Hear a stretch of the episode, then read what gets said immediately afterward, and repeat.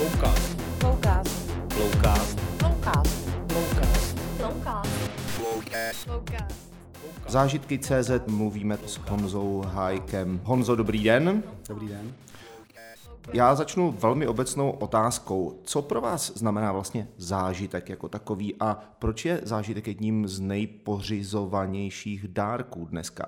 Je to tím, že jsme jako společnost hodně přesycení materiálními věcmi, to znamená, už jsme si zvykli, že ke každým narozeninám dostávají děti spoustu věcí, kterých si ani neváží.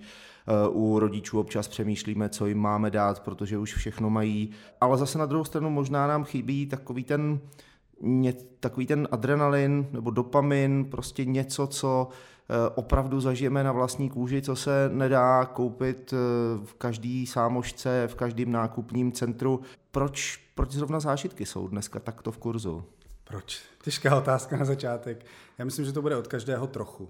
A zároveň, když si vlastně uvědomíme, jak, eh, jak vlastně funguje, fungují vzpomínky, na co si vzpomínáme, když večer usínáme, nebo když pak prostě někde jako zpětně člověk rekapituluje, tak jsou to věci, které jsou spojené s emocema. A emoce je to, co provází zážitky. Eh, to znamená, že my v podstatě prodáváme dárky nebo aktivity, které vlastně ve vás vyvolají nějaký zážitek, většinou pozitivní, někdy je trošku negativní, trocha toho strachu při tandemovým seskoku je pak na závěr korunovaná tím, že jste sám sebe překonal, přistál jste, přežil jste, máte z toho obrovskou radost. Takže eh, to je to, co vám ta věc vlastně nedá, anebo vám to dá krátkodobě. Takže za mě je to primárně tohle, to znamená, já mám rád takový, takovou tu příměru, že když pak člověk, já vždycky říkám trošku ze srandy, že když pak budete mít na co vzpomínat v domově důchodců. Jo? Protože si říkám, na co bude pravděpodobně člověk vzpomínat, když bude sedět v tom houpacím křesle v, to, v tom domově důchodců, tak spíš bude vzpomínat na to, co se mu povedlo, kde skočil padákem, letěl balónem, nebo zažil jízdu v nějakém supersportu, nebo nějaký skvělý wellness. Nebudete asi vzpomínat na to, že jste seděl v kanceláři a odeslal jste včas mail, nebo že jste, nevím, doma uklízel uh, koupelnu, jo? A nebo, Tam ta emoce není. A nebo že jsem dostal krásný sluchátka, nebo krásný, krásný PlayStation, jako no, který, přesně. který, který, má každý, který má každý druhý. Jako. Přesně. Jo. Já zároveň musím říct, že nejsem úplně odpůrce jakoby těch dárků normálních, protože oni vám taky nějakou radost přinesou, ale většinou je to krátký, vy se velmi rychle adaptujete, i nový auto, nový telefon, všechno vám vydrží chviličku a, za týden už do toho auta lezete a neuvědomíte si to. Jo? Oproti tomu, když fakt zažijete něco, let ve větrném tunelu, jo, kdy poprvé opravdu máte pocit, že letíte a fakt najednou letíte, nikdo vás nedrží, nejste v letadle, nejste balónu z vzducholodi a pak tam tu vylezete, tak to je věc, která vám vydrží díl než ten týden. A, a věřte mi, že to za měsíc budete ještě vyprávět známým a možná i za rok a možná si řeknete, ty to bylo tehdy fajn. Jo, takže jako má to podle mě nějaký hrubší zářez, jo, že vlastně v těch, v těch letokruzích toho života vám to udělá prostě silnější, silnější ten letokruh než, než ty věci materiálního charakteru. Vy jste začínal jako ajťák, eh, začal jste budovat zážitky, pak se vám to na nějakou dobu zadrhlo a mě hrozně pobavila příhoda, kdy jste v tom jako kritickém období jako prý údajně jako obíhal nákupní centra takhle jako s vějířema těch poukázek na ty zážitky v rukou a říkal jste zážitky, kupte si zážitky. Eh, mně to přijde v podstatě hrozně zajímavý, jakože člověk, který se, který vlastně všechno vsadí na jednu kartu a potom najednou zjistí, že mu ta karta ze ne, ne tak úplně vyšla, že vlastně pořád eh, se dokáže ještě odpoutat od toho dna, že v tom větrném tunelu opravdu dokáže ještě najít ten prout, který ho zvedne takhle nahoru. Eh, v čem jste ten prout našel vy, že jste tomu zůstal, že jste zůstal věrný tomu, co jste dělal? Protože jako 90% lidí si myslím, že by po takové zkušenosti jako buď začalo dělat něco jiného, nebo si našlo nějakou práci a vy ne, vy jste prostě říkal, OK, já to prostě ty zážitky musím udělat, musím udělat. Tak já se nerad vzdávám. Jo, to je asi taková moje základní povahová vlastnost a, a zároveň vlastně celý ten důvod, proč já dělám zážitky, je to, že mě dělá radost dělat radost. Jo? A to je vlastně takový jako spojující prvek, který mě vlastně protáhnul všema těma ups and downs.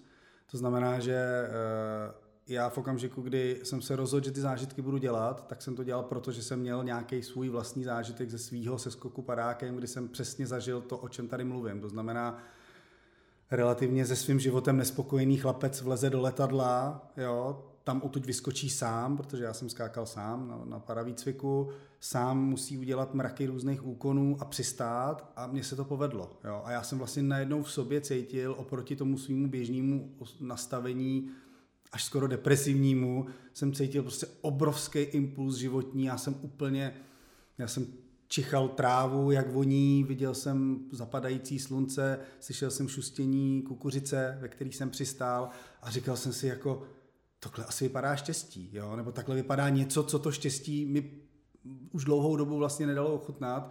A říkám si, tahle věc stojí 1600 korun, jo, a může si ji koupit kdo chce, jo, těch omezení tam je strašně málo, takže já jsem si říkal, tohle chci poslat dál, takže vlastně já jsem s tímhle začal, jo, proto jsem zážitky založil, proto jsem v jeden okamžik teda pověsil na hřebík svoji jako manažerskou kariéru vlastně v IT sektoru, byť teda já jsem inženýr, zemědělský inženýr z ČSTU, ale, ale dělal jsem v IT a vlastně a začal jsem tu firmu stavět. A, a já jsem takový, že já ji stavím já ji dělám jak svoje miminko. Jo? To znamená, já jsem do toho dal všechno do té firmy. Veškerý svůj čas, energii, 15 svého života, všechny peníze. Jo? To znamená, když pak přijde nějaký externí vliv, který mě jako srazí na kolena, no tak já nejdu hned vedle někam jinam. Jo? To není prostě just another zaměstnání, kam já bych přeběh. Prostě pro mě je to o tom, že řeknu, tak já to vyřeším. Jo? To znamená, že Uh, jestli jako běhám nebo neběhám po obchodních centrech, to, je prostě to je všechno jenom jako funkce toho, co potřebuji docílit. Jo? Takže byly stavy, kdy jsem opravdu jako se zážitku chtěl zbavit jako firmy, jo? protože už jsem třeba nevěděl, jak dál, ale nakonec vlastně se mi to povedlo odpružit a v podstatě těch 15 let zážitků je provázeno, je to taková sinusoida. Já jsem tu firmu zakládal v roce 2008, to znamená ekonomická krize. Jo? Pak jsem si jednu krizi způsobil sám nějakýma špatnýma rozhodnutíma, takže to, byla, to, to jsem vytáčel, jako vybíral druhou zatáčku, která byla těsně, jako, těsně před skálou. No a nemusíme chodit daleko do, do roku 2020, kdy v podstatě přišel covid a, a celý zážitkový biznis se úplně zastavil, den ze dne. Jo. Všechny atrakce, kterými prodávám, všechny zážitky se uzavřely. A nikdo nevěděl, jestli budou zavřené týden nebo rok. A a v podstatě jako v každé téhle situaci já v podstatě uh, řeším, OK, no tak dobře, tak jako takhle to teď šlo, doteďka to takhle šlo, teď už to takhle nejde, tak to půjde jinak. Jo? A vlastně nedávno jsem o tom tak přemýšlel, co mě vlastně baví úplně nejvíc v rámci podnikání a zjistil jsem, že mě nejvíc baví řešit neřešitelné úkoly. Jo? Já, já vlastně jsem v tomhle takovej, takovej, bych řekl možná intelektuální nebo takový jakoby rozumový rozumový eh, masochista, mě opravdu baví v, těch, v tom podnikání a nejenom v tom podnikání, v podstatě před sebe stavit úkoly, které zdánlivě nemají řešení a zakousnout se do nich a v podstatě hledat cestu. A vím, že ta cesta vždycky je, jenom ji ještě třeba nikdo nevymyslel nebo mě nenapadla. Takže to je možná ten jako hlavní důvod, který zatím stojí, že jsem vlastně přes ty výšiny i ty nížiny vlastně toho, toho úspěchu či neúspěchu vlastně furt tady ještě a, a, a ještě tady sedím u počítače a, a vymýšlím, co dál. Já se ještě vrátím k tomu, eh, k tomu, co jste říkal před chvilkou. Eh, já jsem to samozřejmě tušil, že to byla nějaká dlouhodobá vize a že člověk, který prostě se vzdá kariéry ajťáka jenom proto, aby tu vizi následoval zřejmě při nějakým prvním, druhým, možná ani padesátým zaškobrtnutí, prostě jako z té cesty asi bude těžko scházet, to by se muselo, to by, to by ta krize musela vypadat asi ještě úplně jinak, jako aby něco bylo. Nicméně, eh, vy jste eh, si tu doménu zážitky.cz zaregistroval ještě v době, kdy jste vlastně dělal ajťáka, hmm. protože ta firma, ve které jste dělal, se mimo jiné zabývala registrací domén. Já upřímně řečeno nevím, která to byla, je to úplně jedno, ale registrovali se tam domény. A vy jste ji tehdy tu doménu koupil a nějakou dobu ta doména ležela ladem. A já jsem se chtěl zeptat, co bylo vlastně tím důvodem, proč jste ji koupil? Protože to bylo ještě před tím skokem, tím padákem, předpokládám. Tak. Spousta lidí si kupuje domény, protože si říká, OK, nabidou na hodnotě, někdy je prodám. Můj kamarád takhle držel asi 10 let hodnotu, která se jmenovala Sleva.cz a vůbec nevím, co s ní dneska je, ale vím, že ta hodnota potom šla zase dolů. Eh, vy jste už tehdy, když jste to kupoval, tu doménu, tak jste jako podvědomně tušil, že ta vaše kariéra v IT eh, nebude něco, čemu se chcete věnovat na věky, eh, že vás asi bude naplňovat něco jiného, nebo jaký byl ten důvod? Tak eh, já jsem býval mladistvím doménovým spekulantem, to znamená, že opravdu já jsem tak, jak váš, váš kamarád, nakupoval domény ve velkým, No. právě s vidinou, s vidinou nějakého budoucího zhodnocení, protože domény to jsou v podstatě pozemky, že jo, vlastně v tom virtuálním světě internetu. A, a tudíž jsem se o to zajímal a, a v podstatě v jedné chvíli jsem zaznamenal, že někde existuje nějaká podobná firma, která to dělá ve Velké Británii. Tuším, že to byla firma, která vlastně byla úplně první na světě. Jmenovala se Red Letter Days. Jsou to prostě jako v podstatě zakladatelé celého toho odvětví jako celosvětově. Zážitkového biznesu. Zážitkového biznesu. Mm-hmm. A já jsem vlastně jen tak jako, protože eh, já jsem tak jenom se podíval, jestli ta doména není volná. Jo? A Tak jako u- na spoustě jiných domén. Přesně. A najednou jsem zjistil, že je volná. Jo? To znamená, že ta doména, ono dneska, dneska v podstatě není žádná doména volná v podstatě, jo? protože buď na ní někdo něco provozuje, nebo teda je, je ve spárech spekulantů. Eh, A... Jako dají se najít, ale chce to hledat. Jo, a zvla... je, to, je to složitější. Mm-hmm. Jo? A vlastně tyto takzvané generické domény s nějakým obecným názvem, bílé zboží, nebo já nevím, potraviny CZ, Auto.cz, Auto.cz, tak takové domény už velmi jako záhy někdo zjistil, že asi budou mít hodnotu. Jo?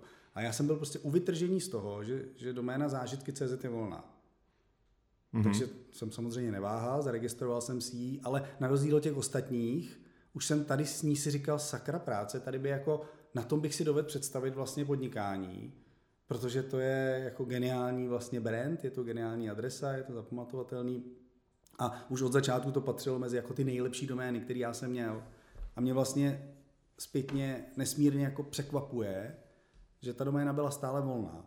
Protože paradoxně tou dobou už vlastně v České republice jedna nebo dvě zážitkovky už fungovaly třeba rok. Jo? Takže vlastně bylo to jako zvláštní, že, že, že si to nikdo nezaregistroval, tak já jsem si ji zaregistroval a ve chvíli, kdy jsem v podstatě zjistil, že byť jsem tu IT firmu nakonec vlastně ved, ale chtěl bych to dělat jinak, měl jsem jiný názory na, na plno věcí z toho provozu firmy než majitel firmy, tak jsem si říkal, sakra, tak to já si chci udělat vlastní firmu, jo, ale asi ne těžko IT, protože jako byť mě to baví, tak zase jako Zas ne tolik. zas ne tolik. A říkal jsem si, tyjo, ty zážitky, jo, to je vlastně hrozně jako příjemný. To je prodávání jako hezkých věcí. Nejsou tolik praktický, ale myslím si, že právě v tom životě můžou mít právě mnohem jako větší dopad. No a pak v jeden okamžik jsem prostě dal výpověď, strávil jsem měsíc někde v Mexiku na dovolený, no a pak jsem se vrátil a založil jsem firmu. A A co byl tím spouštěčem, že jste tu výpověď přece eh, dal, jako bublalo to, předpokládám, že to bublalo ne, eh, postupně, kvasila ta touha založit něco novýho, ale jako co byl opravdu ten, ta kapka, kterou přetekl pohár, že jste opravdu, už to prostě jako dál nešlo. Jo? Já jsem vlastně, já jsem se tam vlastně z pozice marketingového ředitele dostal až na pozici vlastně CEO té firmy, byť malinký, ale a, a v podstatě chtěl jsem tu firmu nějak vést, chtěl jsem nějak pracovat s lidma, nějak pracovat s marketingem, s PR, prostě se vším a nebylo to možné. Já jsem nemohl, protože ten majitel na to měl jiný názor a ne, nepustil budget sem, nepustil budget sem, takže já jsem si říkal, no tak co já tady jako vlastně budu dělat, jo? A domníval jsem se zcela laicky a naivně, že když si založím vlastní firmu a budu si moc dělat, co chci, tak to bude lepší. Jo? Akorát mě možná nedošlo, že, že tam budou ty cizí peníze, že nebudu si hrát s cizíma penězma jako doposud, ale s vlastníma.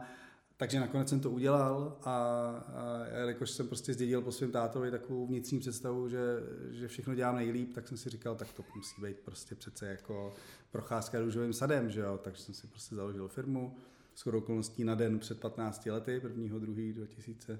2008 byla zapsána do rejstříku. to je krásný, A- tak to máme dneska výročí v tom Ano, případě. 15 let. A, a v podstatě všechno jsem si představoval jako procházku růžovým sadem, no, tak jako o 15 let později šedivé vousy prostě z- u- u- ubitý, ubitý prostě životem, ne, dělám si srandu trošku. Jo. Samozřejmě No, představoval jsem si to naivně, ale myslím si, že ta naivita, jako bez té naivity v podstatě do toho podnikání nešel asi skoro nikdo.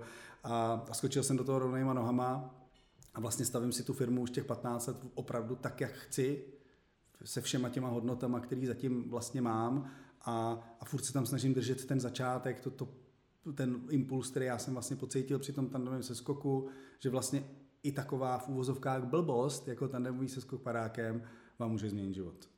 No, Mně se líbilo to, jak jste řekl, eh, že bez, eh, bez nějakého toho vnitřního přesvědčení by do toho nikdo nešel. Já jsem si vzpomněl na takový ten na takový ten klasický mem, jak se říká, že jak se pozná správný podnikatel, že vstane ve 4.30 ráno, půl hodiny medituje, potom hodinu cvičí a potom jde zkontrolovat eh, výpis eh, statínkova portfolia, který mu, který mu věnoval 2,5 milionu dolarů na to, jako aby, aby prostě mohl rozjet firmu. Předpokládám, že u vás to teda samozřejmě asi bylo teda trošku jinak, jako když jste to takhle říkal.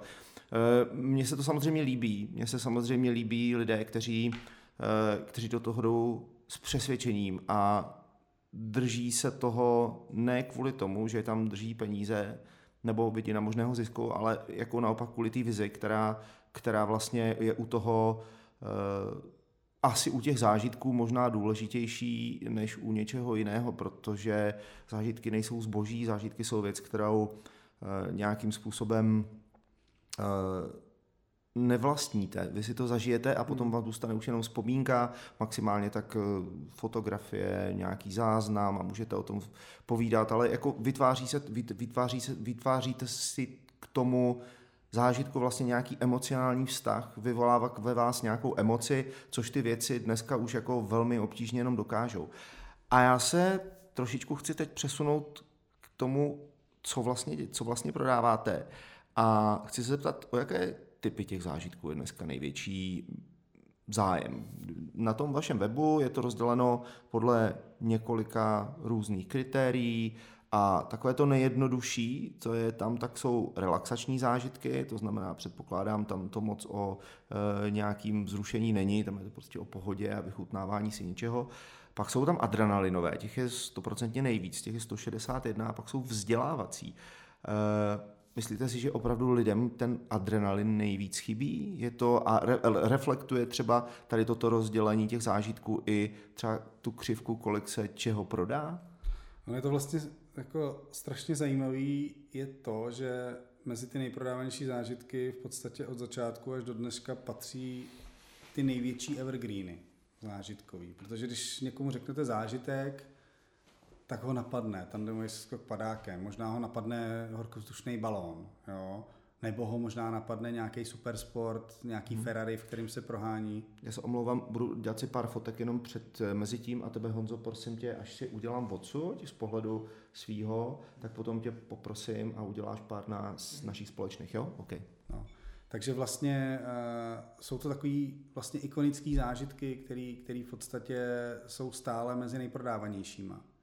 A takže jsou to lety balónem, jsou to skoky padákem, jsou to skoky bungee jumping a e, k těmhle evergreenům v podstatě v průběhu těch 15 let e, sem tam přibylo něco, co se objevilo a zmizelo a v posledních letech e, třeba hodně se dostávají do, do vlastně dopředu zážitky spojený s jídlem. Jo, lidi rádi jedí, rádi e, pijou, rádi to vyrábí, naučí se vařit určitý typ kuchyně, nebo se naučí udělat správný espresso, nebo namíchat, namíchat prostě long drink. Jo? Takže myslím si, že jsme jako národem požitkářů a vlastně to jídlo a pití hodně jako letí, jako zážitky. Takže buď něco se naučím, nebo to jenom někde s ním, nebo i piju. Jo? S tím, že uh, jsou tady unikové hry, což je takový fenomén posledních let, kdy opravdu jako v Čechách jsou prostě skupinky kamarádů, přátel, rodiny, který obíhají všechny unikové hry a zkoušejí, zkoušej vlastně se z nich, z nich uniknout co nejrychleji. A ale v podstatě uh, k té vaší otázce, jo? já vlastně, když se dívám na to naše portfolio, té nabídky, tak si uvědomuji, že pro každého z nás je zážitek něco trochu jiného. Jo? Pokud někdo má sedavý zaměstnání, tak potřebuje trochu vzrušení. Takže ten pak touží právě se vytrhnout z té své komfortní zóny tím, že skočí padákem nebo letí balónem. Jo. Pak máte lidi, kteří jsou celý na nohách nebo dělají něco, co, co jim to vzrušení přinese samo o sobě, no tak ty si pak ten volný čas představují krapet jinak. Takže ty zase pak naopak jako pro ně je ten zážitek, ten klid. Jo. Ve chvíli, kdy máte malé děti, tak, si, tak teprve pochopíte, jakým zážitkem je klid. A, a to znamená, že ten zážitek je pro každého něco trošku jiného a někdo, něk, pro někoho je to opravdu to zpomalení, to sklidnění, že si lehne a dvě hodiny se nechá masírovat nebo jen v nějakém wellnessu a pro někoho jiného je to zase to, že si potřebuje trošku, trošku sám sebe vytrhnout z té komfortní zóny. To znamená, že že těch adrenalinů je teda víc, jo, abych teda taky odpověděl nějak věcnějíc na tu vaši otázku. Je víc lidí, kteří potřebují se trošku se sebou zatřást vlastně při tom vyhlídkovém letu, při tom vět, v tom větrném tunelu, jo, jako v, skočit z toho letadla. Takže jako to je spíš, a zároveň je to něco, co se spíš představíte pod zážitkama. Jo, furt je to jako spíš, spíš o tom adrenalinu. Flowcast. Flowcast. Flowcast. Flowcast. Flowcast.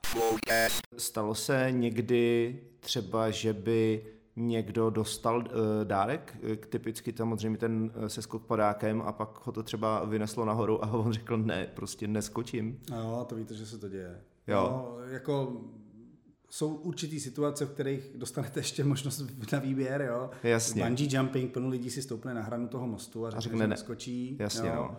Z těch letadel je to podobný, no a, Mhm. mm-hmm. a pak je samozřejmě takový point of no return, kdy už, kdy už vlastně v rámci toho, aby ten zážitek mohl vůbec proběhnout, když si představíte, že z toho letadla vystupuje třeba naraz prostě pět tandemových pilotů, každý z nich má na břiše pověšenýho jednoho zákazníka, no a, a v okamžiku, kdy už stojíte v těch dveřích a, a rozsvítí se zelený světýlko a, a ty, ty parašutisti mají třeba fakt jako velmi 30 vteřin na to, aby vyskákali v tom správném prostoru, aby pak přistáli na tom V té letišti. vejšce, jasně, V té vejšce, no, je, to, jasně. je to prostě sofistikovaná, složitá věc.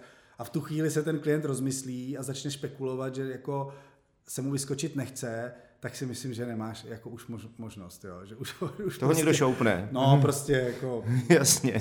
skočej a on je nakonec strašně rád, jo, chápejte, No. protože to je všechno jako, to je všechno jako v nás, trochu té pohodlnosti, trochu toho strachu, trochu nějakého okamžitého impulzu, že no radši ne, jo.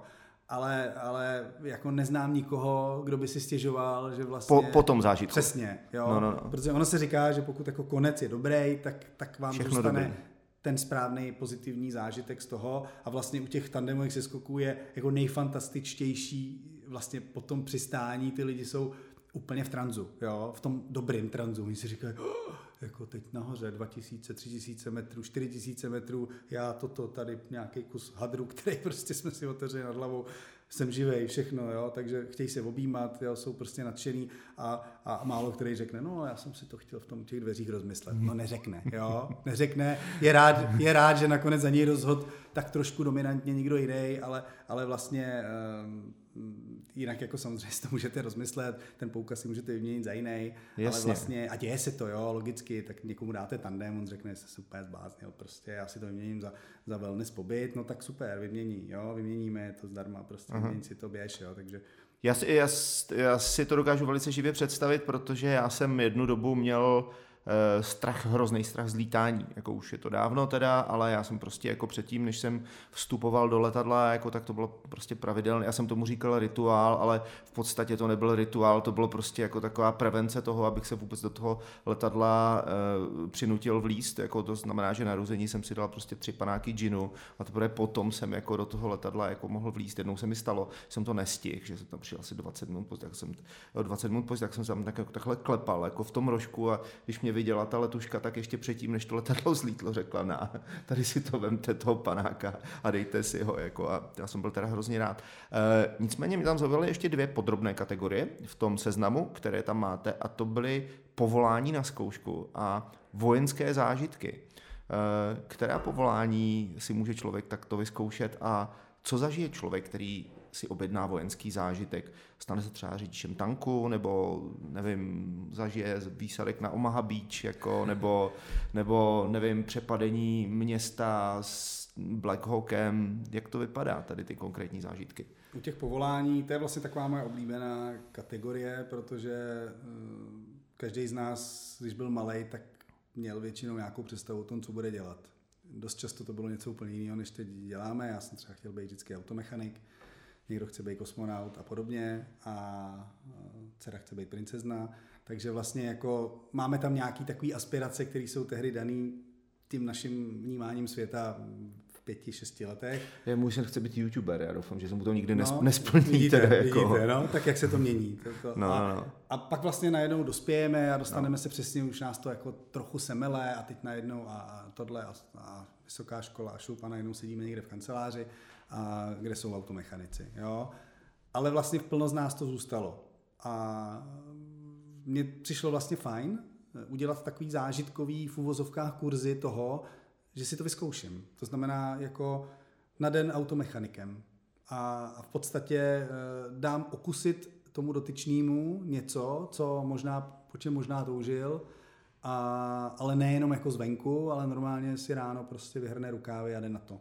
To znamená, že my máme takovýhle povolání na zkoušku, které jsou právě třeba jako pilotem letadla. Jo? Jako plno chlapů chtělo pilotovat že jo, Boeing, takže vy si ho můžete zapilotovat. Buď si můžete zapilotovat uh, simulátor, mm-hmm v ČSA, který stál půl miliardy a prostě trénují na něm re, reální piloti, než vlezou do letadla, anebo teda vám půjčíme nějakou cestnu nebo něco malého a tam si to zapilotujete v reálném světě. Jo? Pilot s váma vylítne a řekne, tak tady to máš a prostě tamhle leď a horizont a kde je letiště a už jedete. Jo? Stejně tak si můžete stát farmářem, můžete prostě ráno vás vykopou z postele jo? v těch 4.30, jak vstávají běžní podnikatelé, a šup, můžete prostě tady někde jako kydat hnůj nebo, nebo jako vyhánět prostě krávy na pastvu.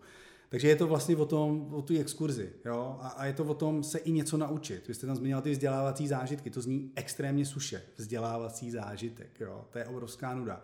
Ale vlastně ta zážitková pedagogika, která je normálně regulární jako vzdělávací e, směr, je o tom, že se učíte tím prožitkem. Jo? Takže nemluvíte jenom o tom, že že se ráno krmí zvířátko, ale prostě jdete, vezmete kýbl a jdete ho nakrmit a vlastně naučíte se věci, které jste možná nikdy jako neměl potřebu umět, ale najednou pochopíte, jak funguje odvětví, který je pro vás třeba úplně vzdálený. Mm-hmm. Jo, takže lidi vařejí pivo, lidi, lidi vlastně zkoušejí, jaký je to být traktoristou nebo bagristou, jo, a vlastně je to, je to, někdy je to recese samozřejmě, jo, tak prostě kamarádi vědí, že jste prostě, že, má, že, že jste prostě hipster, jo, který by nikdy na hnůj nešách, tak vám dají den farmářem. Jo. Samozřejmě jsou tam i ty jako recesistické akce, Jasně. ale v principu, v principu je to prostě opravdu o tom zažít jeden den, půl den, pár hodin v kůži povolání, který, který v podstatě uh, vy neznáte a neumíte. Flowcast. Flowcast. Flowcast. Flowcast. Flowcast. Spousta lidí je spohodlněla a prostě ta společnost jim neposkytuje dostatečné množství toho dopaminu. Mě to až překvapuje, jako kolik lidí vlastně po něčem takovém touží. V roce 2020, když byl první covid, mě tehdy zavolal kamarád a říkal, hele, já pořádám LARPy. Eh, live Adventure Role Playing, asi víte, co to je. A říkal mi, pojď si to zahrát. A říkám, co to je. On říkal, no to je něco mezi divadlem a zážitkem a a ty se prostě naučíš, a říkám, tak jo, připadlo mi takový dětský, taková dětská hra. A uh, vždycky jsem si představoval, že larpeři jsou ti, kteří jezdí v 10 hodin metrem převlečení za trpaslíky a hážou po sobě v lese smotaný papírový koule a já jsem nakonec teda jako ten první larp, který uh, jsem hrál, jsem jmenoval Čistky, dostal jsem scénář, to bylo to tři dny, stalo to tak nevím, asi tři tisíce nebo tak nějak.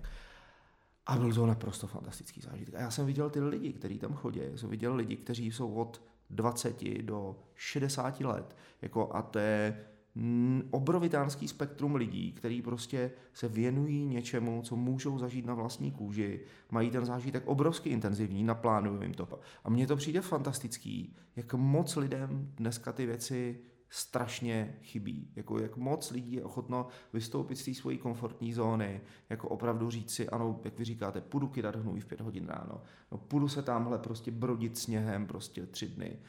Eh, je to naprosto úžasný a já se chci zeptat, jako, kolik vlastně takových zážitků jako prodáte za rok? Nechci čísla jako finanční, ty mě samozřejmě nezajímají, ale uh, jsou to tisíce, stovky, tisíce, desetitisíce eh, a který eh, chci se taky eh, zeptat, jako jestli který způsob toho prodeje se vám nejvíc osvědčil. Jestli je to, pochopil jsem teda, že prodávat to ve stáncích v prodejnách s elektrem, to asi nebude ten pravej. Jako. To jste trefil, to není ten pravej.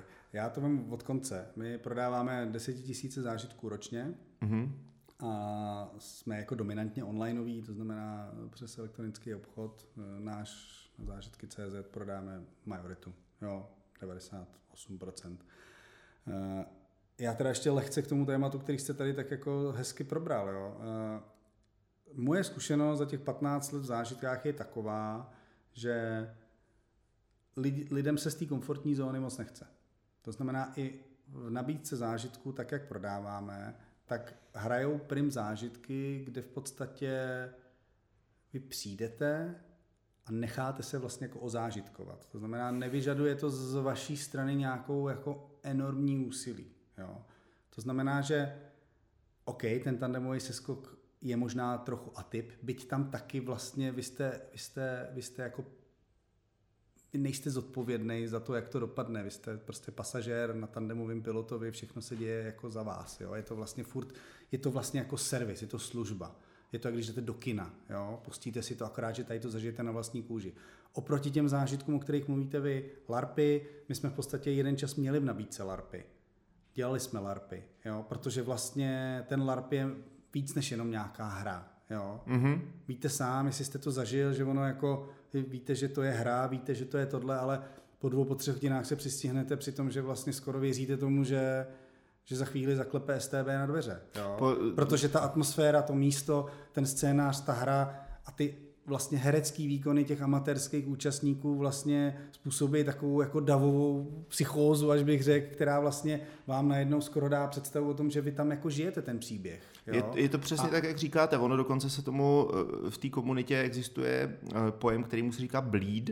A ten bleed znamená, že když ten LARP skončí, tak eh, vy, tu, vy, vy nevypadnete z té role. Většinou to no. trvá třeba den, dva, některý u těch dalších, u těch extrémně silných, to trvá třeba týden, jakože prostě ti lidé se ještě jako Zůstane třeba... to ve vás. Eh, zůstane to ve vás, jako pořád třeba jako na Facebooku se bavíte, jako tady tímhle s tím nevypadáváte z těch rolí. Předpokládám, že i u těch zážitků, který děláte vy, Uh, tak to v těch lidech rezonuje ještě nějakou dobu. Jo, jako je to určitě. tak, ale vlastně jako chci říct, že opravdu to je, že i v těch zážitcích existují zážitky z full service, což mm-hmm. je mhm. přesně to, že někam přijdu, lehnu si, oni mě namasírují, já se osprchuju a jdu domů. A pak je prostě zážitek, který musím hnout kostrou. Jo? A to jsou zážitky, my máme takové zážitky, ale nepatří do těch bestsellerů. Není to ten objem, negeneruje to ten objem. Jo? Není to ta majorita lidí, kteří chtějí jako skočit hlavou do toho bahna. Jo? To znamená, máme výcvik speciální jednotky. Jo, tam vás fakt jako prostě vydrilujou a, a děláte kliky a prostě učíte se tasit zbraň a pak zachraňujete z, taky z nějakých takových starých objektů rukojmí a máte na sobě prostě plnou taktickou výbavu a, a tak dále. Jo. To mohlo být super. A zkoušíte sebeobranu, vlastně jako kroutějí vám tam ruce, ukážou vám, jak pacifikovat ty, ty, ty, ty zlí. Takže, ale to je něco, co už fakt vyžaduje, jako, to už fakt do toho jako strčíte ten nos to není, to není vlastně ten zážitek, který vás oservisuje. To znamená, že bohužel jako těch lidí je dost, ale řekl bych, že to je fakt taková jako minorita, takové skupinky, které jsou ochotní na sobě páchat ten diskomfort v širším rozsahu, než ten běžný zážitkář, jak říkáme lidem, kteří si zážitky kupují. Takže, takže i, i v nabídce zážitkové agentury dominují zážitky, které jsou spíš samoobslužný, spíš jednodušší, spíš vlastně ta iniciativa je na tom poskytovateli toho. Já, já, já tomu velmi rozumím a naopak jako oceňuju to, že jak to hezky říkáte, oser, dokážete oservisovat jako úplně všechny. Tak. I ty, kteří chtějí ten zážitek pasivní, i ty, i ty, kteří si chtějí dopřát trošku toho diskomfortu a mít to víc aktivní. Jenom možná nevím, teď možná nevím, jestli do záznamu nebo mimo záznam možná to vystřihnu. Proč jste ty LARPy vyřadili z té nabídky? Mě to docela Protože zajímá. se neprodávali. Protože se neprodávali. Protože je to velmi složitý to vysvětlit, co to je. Víte sám, že pokud by vás na to nikdo nepozval, tak, bych tam tak nešel. byste si to z internetu nekoupil. Jo? Prostě mm-hmm. to je zážitek. My jsme, že jo, vy musíte poměrně v krátkém časovém okamžiku být schopný tomu člověku jako prodat tu pointu. To znamená, jo, jízda ve Ferrari, no tak není co řešit, jo, a tak dále. U těchto zážitků to už vyžaduje jako nějaký studium, ty lidi už musí pochopit, že je to něco trochu víc. Není to, nedá se to vysvětlit v jedné větě, jo, sám víte, prostě když někomu vysvětlujete, co je LARP, tak vám to zabere prostě pět vět a ještě si nejste vůbec jistý, jestli ten dotyčný tuší, o co go, mm-hmm. protože je to zdánlivě nepředstavitelný pro, pro někoho, kdo, kdo to nezažil. Jo? Mm-hmm. Zároveň to přesně jako mývá tendence takových těch jako dětinskostí nebo budu někde běhat v lese s, s dřevěným mečem, jo, mm-hmm. ve svých jako 45, protože jsem, jsem jako blázen, že jo, a tak dále. Takže jako má to strašně moc takových bariér, který právě na tom začátku způsobí to, že ten člověk kliká, kliká, možná ho to zaujme. My jsme tehdy dělali LARPy na téma seriálu Ztracení, to byl tehdy prostě hrozný fenomén. Lost, jasně. Jo, Lost. A jo, takže dobře, tak, tak kdo nám na to chodil? Skalní fanoušci Lostu, protože prostě chtěli zažít stroskotání na opuštěném ostrově a darmu a všechny tyhle věci. Jo. A těch je určitá malá Ale to je prostě furt malá jako skupina. poměrně jako limitovaná i tyhle larpeři. Jo. Ono mm. jako podle mě, kdybychom je napočítali, tak jich je prostě co? Třeba 10 tisíc v Čechách. Jo. Mm, no, možná 20, jo, ale, ani, ale, ani ne, možná. Ale, ale, když si vlastně představíte ten klasický, jako když se vracíme k tomu jako biznisu, jo, no tak co, tak vy máte prostě nějaký obrovský trichtýř, kde nahoře je veškerá prostě populace, která si od vás může něco koupit, mm-hmm. jejich, nevím, 8 milionů, 9 milionů, no a vy teda jako tak dlouho jako je lákáte, až vám dole z toho trichtýsku vypadne někdo, kdo si fakt ten zážitek u vás koupí a opravdu tam ten mainstream je vlastně uh, ekonomicky nej, nejvýkonnější. Jo? Prostě bohužel to tak je. Jo? Já tomu rozumím, já jsem samozřejmě rád, že samozřejmě rád, že si toho vůbec někdo všimnul, protože já teda jako jsem nadšený larper a uh, je, rozumím i tomu biznesovému pohledu, protože většina těch lidí, kteří ty larby pro, uh, pořádají, tak to dělá jako prostě, nechci říct úplně neziskovou aktivitu, že ono to něco stojí, ale jako bez toho, bez toho fanouškovství by to nešlo. Já jsem hrozně rád, že eh, aspoň jedna z těch věcí, která je tak jako na rozmezí, a to jsou právě ty únikové hry, o kterých vy jste mluvil, že aspoň třeba do toho portfolia vašeho jako pronikla. Tak. A teď se zeptám, kdo, to, kdo, kdo třeba jako chodí na ty únikovky? To jsou lidi, jsou to lidi z kanceláří, nebo jsou to lidi, nebo je to, není to asi jeden z těch úplně eh, nejprodávanější, myslím tím level prostě se skok padákem. No to ne, ale vlastně v souhrnu se tomu blíží, protože těch únikovek se vyrojilo za poslední roky desítky, možná stovky, mm-hmm. jsou skoro v každém městě a, a vlastně chodí na to party kamarádů, jo, ty, který jdou pak do té hospody. Jo? Takže oni buď chodili do té hospody přímo, nebo takhle si dají vlastně unikovku, většinou tam čas na unik máte hodinu, takže to jako se dá 6 unikovka, v 7 jste hotový, v půl osmí sedíte v hospodě na večeři, takže je to party kamarádů a jsou to rodiny. Jo, já sám v rámci konzumace služeb zážitky CZ jsme s dětma byli na několika unikovkách, protože je to prostě baví. Mm-hmm. Jo, takže, takže unikovka je za mě velmi jako komorní, komfortní, zajímavý, atraktivní zážitek pro skupinku lidí. A dokážete třeba udělat, nebo respektive je možné u vás třeba objednat únikovku pro, řekněme, teenagera, mladého teenagera? Určitě, určitě. Jsou únikovky pro malé děti na nějaký téma od Disney, pak jsou, pak jsou přesně tady ty teen záležitosti, ať už jsou to nějaký pánové prstenů a, a podobně. A nejstarší?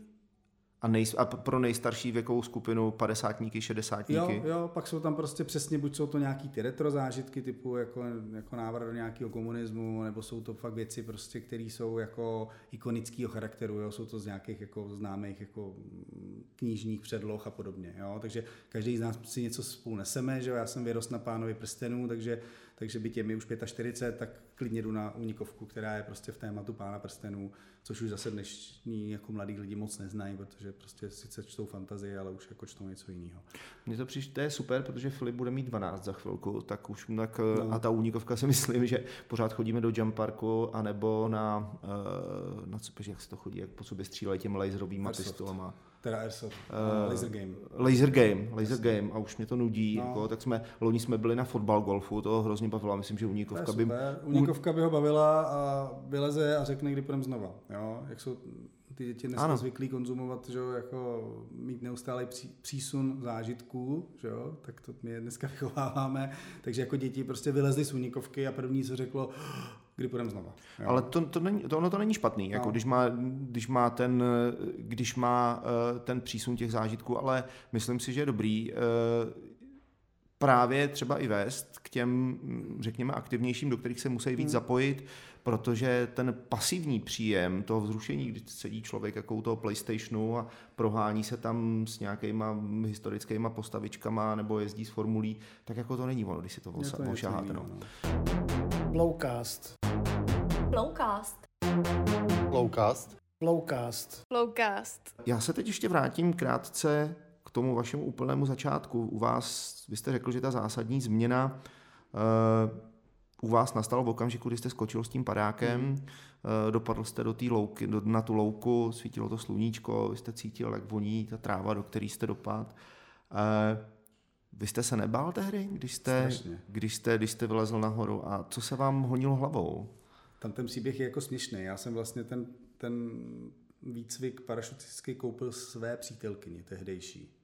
Já jsem vůbec neuvažoval, že bych na to šel. Mě to ani nenapadlo. Ale ona řekla, no přesně nepůjdu sama, koupila to mě zpátky a byli jsme tam spolu. A Jasně. v podstatě na tom letišti v Kolíně ten výcvik probíhá v podstatě dva dny a, a, a vrcholí tím samotným seskokem. Takže my jsme tam spolu vlastně absolvovali s nějakou další partičkou vystrašených lidí, jsme tam absolvovali celý ten výcvik a já jsem se strašně bál, jo. Jako já v tomhle jako nejsem úplný hrdina, jo. Naopak mě vlastně přijde, že když se bojíte a jdete, tak to je vlastně víc, než se nebojíte, jo. Že vlastně jako je to překonání. Ale každopádně, každopádně já jsem tam v podstatě ještě díky tomu, že tam byli nějaký cizinci a ty, ty tandemoví piloti moc neuměli anglicky, tak já jsem tam tehdy ještě si našel takovou zástupnou věc, která mě roz, rozptilovala, to je to, že jsem jim tam překládal ty instrukce a pomáhal jsem jim tam a, a našel jsem tam pár lidí, kteří se báli ještě víc než já to znamená, že my, když jsme letěli, tím, to letadlo stoupá pomalinku, že jo, do těch, když skáčete sám, tak skáčete z 16 metrů, ne z těch 3000, takže to letadlo tak prdlá prostě pomalinku nabírá tu vejšku a já, když jsem tam viděl ty vyděšený obličeje, který byly ještě vyděšenější než já, tak v podstatě tím, že já jsem je uklidňoval a dělal jsem tam srandičky, tak jsem skoro zapomněl na to, že se bojím úplně stejně. Jo? A pak v jeden okamžik se rozsvítí to zelené světlo, otevřou se ty dveře a oni vám, vy se postavíte do těch dveří musíte ten krok udělat sám, tam vás nikdo vás ne, jako nevynese, jak u toho tandemu. Takže já jsem tam stál, připravený vlastně, teď se mi teď v hlavě prázdno, protože samozřejmě ten drill, který dva dny drillujete, tam možná někde hluboce je, ale jako jinak se vám že vypne prostě klasický rácio, už tam je jenom ta amygdala. No a najednou prostě jsem udělal ten krok. Jo. Vykročíte z toho letadla, teď vás veme ten vítr a jste v čoudu, vůbec nevíte, co se děje, pak najednou se vám otevře padák nad hlavou a, a, a vy letíte. A a já jsem se bál strašně.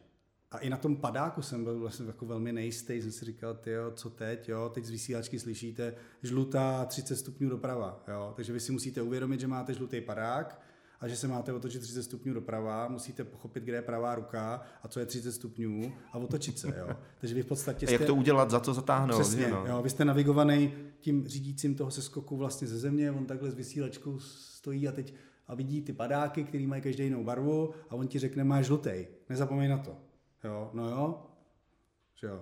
Hmm. A, a ta vysílačka je jednostranná, nemůžete mu zavolat, já vůbec nevím, co mám dělat. Takže on říká žlutej, 30 stupňů doprava. Počkej, vy mu nemůžete, třeba tam není nějaký prostě ne. panic button, jako který prostě... Možná je, ale radši ho nedávají, že by lidi to mačkali, jo.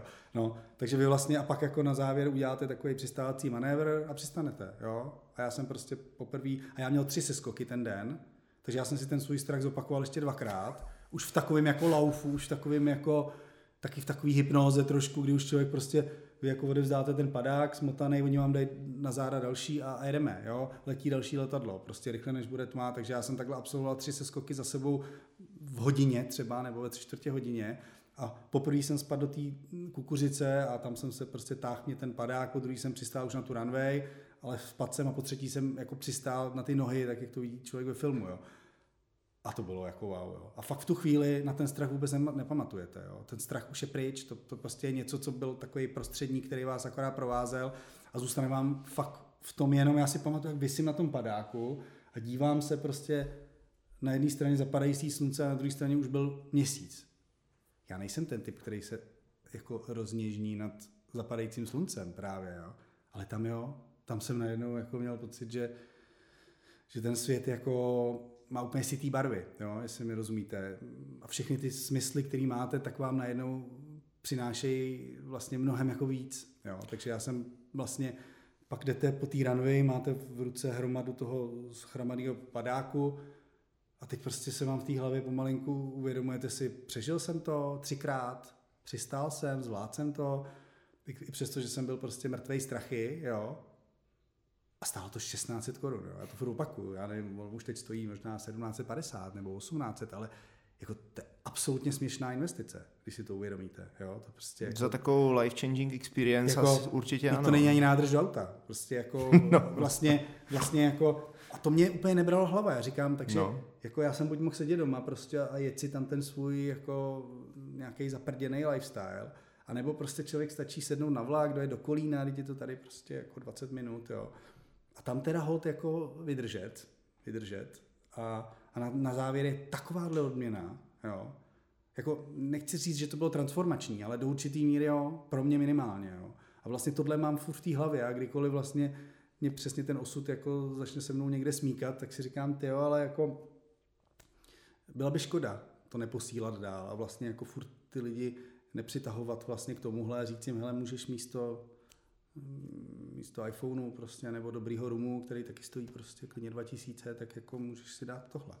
A možná, že to v tom životě potřebuješ víc než ten rum, který sice je dobrý, ale vlastně bude tam v tom regálu ještě jako za pět let. A můžeš si, a, a, a, nepotřebuješ k němu, nepotřebuješ k němu takový možná odhodlání a nedá ti tolik, jako co ten zážitek jako takový. No, jako já to, je, je to nepříjemný, je to neskomfortní, je to fakt jako ta komfortní zóna, zrovna ten tandem je samozřejmě extrém, jo? Ale, ale vlastně jako ta komfortní zóna je opravdu uh, zlatá klícka mnohdy, je to taková ta, jo, teplo, ale smrádeček trošku a vlastně některé ty zážitky vás z toho fakt vytáhnou a, a, a vlastně jako zjistíte, co všechno dokážete. A bez toho byste tu příležitost vlastně nedostal. Já jsem hrozně rád, že žijeme v zemi a v době, kdy opravdu můžeme o těch věcech uvažovat takovýmhle, takovýmhle stylem. Je to vlastně hrozně super. Je to hmm. vlastně hrozně super, že na jednu stranu, že máme, mít možno, máme možnost mít tu komfortní zónu, máme možnost tu komfortní zónu poskytnout lidem, kteří to potřebují, děti typicky, ale zároveň, že tady je možnost opravdu z ní vystoupit a uvědomit si, že nejenom to, co žijeme jako v tom běžném životě, je vlastně uh, ten svět jako takový, že ten svět je právě za těma hranicemi, které si někdy možná uh, sami stanovujeme. Uh, dvě otázky mám ještě. Jedna z nich je, zůstanete u těch zážitků už na pořád, nebo máte ještě další plány, uh, chcete expandovat třeba do jiné oblasti, nechci říct, že to musí být prostě prodej něčeho, anebo budou zážitky už na věky vaším životním údělem? na věky. Těžko no, na, na věky asi těžko, no, ale jasně. já vlastně, tady honí hlavou už pár minut, jo. My jsme tady popisovali ty ups and downs a vlastně pro mě v jeden okamžik eh, vedle týmí hlavní myšlenky, proč vlastně ty zážitky dělám, tak vlastně pro mě to podnikání mělo, eh, mělo vlastně, zůstávalo s tou atraktivitou proto, protože jsme se před nějakými pěti rokama rozhodli, že prostě každý rok vymyslíme nějakou šílenost. Jo. A ta nás vlastně jako nabije. Jakože poskytneme zážitek sami sobě prostřednictvím něčeho, co uspořádáme a my jsme vlastně e, začali jsme tím, že jsme si koupili balón. Jo? My jsme vlastně dlouhou dobu byli jenom provozovatelé, poskytovatelé těch služeb u někoho jiného a my jsme si pak v jeden okamžik koupili vlastní balón a najednou nás začaly napadat věci, co se s ním dá dělat. Takže my jsme třeba začali tím, že jsme z něj vyhazovali Udělali jsme balónový caching. Vyhozovali jsme z něj vlaštovky, které měly ve špičce prostě eh, GPS lokátor a přilákali jsme tu geocachingovou komunitu a kdo, ho naš, kdo jí našel, tu vlaštovku, většinou byla někde na stromě zapíchlá nebo na poli, tak v podstatě přinesí zpátky na letiště, dostal zážitek. Byla to akce normálně o víkendu pro, pro lidi. Jo. Mm-hmm. Pak jsme vlastně uspořádali v tom balónu koncert. Jo. Vzali, jsme, vzali jsme v podstatě eh, fragment Monkey Business jo, a a normálně jsme dali celou aparaturu do balónu, všechno jsme vyřešili, dokonce jsme měli i druhý balón, kde byli diváci, třetí balón, kde byli kameramani a normálně jsme to, a online jsme to streamovali. Takže my jsme vlastně udělali takovouhle věc, to nikdo v životě ještě na světě neudělal. Jo?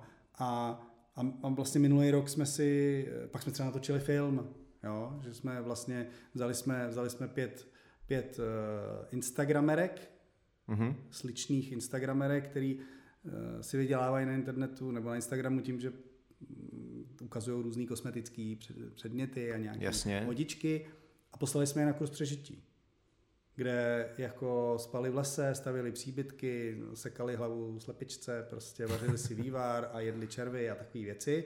A poslali jsme ho s těma kameramana a on pak přišel s takovýma záběrama, že jsme si řekli, to nemůže, z toho nemůžeme udělat tříminutový video na YouTube, takže jsme z toho udělali půl večerák a udělali jsme premiéru v Lucerně. Jo. Minulý rok jsme si koupili největší balon ve střední Evropě, který, který je 37 metrů vysoký a vejde se do něj 24 lidí. Jo. to je odpověď na tu otázku částečně. Jo. Dokud mě tyhle, dokud mě jako se ve mně udrží ta, ta, ta vášeň pro zážitky, která tam furt je, a dokud nás budou napadat takovýhle pestření, kterými my jako dáváme trošku šťávu i tomu našemu zážitkovému biznisu, který samozřejmě je furt jenom biznis, protože my samozřejmě prodáváme zážitky, zkoušíme zážitky, ale 95% času stejně jsme v kanceláři, u počítače, jo? tak jako kdokoliv jiný, prodávající kdo, cokoliv jiného. Takže i my sami potřebujeme vlastně nějakou spruhu a poskytovat zážitky e, sami sobě a prostřednictvím těch ptákovin, který vymýšlíme, dělat vlastně radost i lidem, protože většinou ty akce jsou spojené s tím, že se na to někdo může přijít podívat nebo se v tom dokonce svíst. Takže, takže já to určitě se zážitkama nevzdávám. Úplně na závěr, který zážitek byste koupil tátovi, mámě, dětem, ženě a hlavně sám sobě? tak, eh, no tak moje žena miluje fine dining, prostě krásný restaurace s malýma porcema, takže tý bych jednoznačně vzal nějakou sedmichodovou degustační, degustační večeři. Eh, naši jsou spíš klasici, ale táta má rád pivo, takže tam bych ho asi jednoznačně poslal do, do pivovaru Zlatá kráva, což je vlastně náš jako skvělý partner, který v každém pokoji mají pípu na pokoji. Jo? To znamená, prostě můžete si čepovat pivo, když se vám zachce. Eh, děti, děti jsou nadšený vždycky ze všeho. Ve chvíli, kdy je vezmu na unikovku, tak chtějí další unikovky. Když jsem je vzal do větrného tunelu, okamžitě se chtěli přihlásit do kroužku, kde se lítá větrný tunel. Takže s těma dětma je to trošku jednodušší, takže tam si myslím, že v podstatě na cokoliv bych šáhnul, tak by se jim líbilo, ale myslím, že syn by prostě šel po autech a, a dcera miluje koně, takže ty bych koupil nějakou dvoudenní výšku třeba na koních a byla by blažená. No a kdo mi ještě zbývá? Sám sobě. Sám sobě. Já vlastně, eh, já vlastně jsem většinu těch zážitků zažil protože musíte to vyzkoušet. Protože to potřebuji vyzkoušet, abych mohl to prodávat, abych věděl, o čem to funguje. A minulý rok v rámci zase nějaký trudomyslnosti, kdy už člověk fakt toho má fakt dost, tak já jsem se rozhodl, že když už máme teda tři balóny, ne jeden, takže si udělám pilotní průkaz na balón.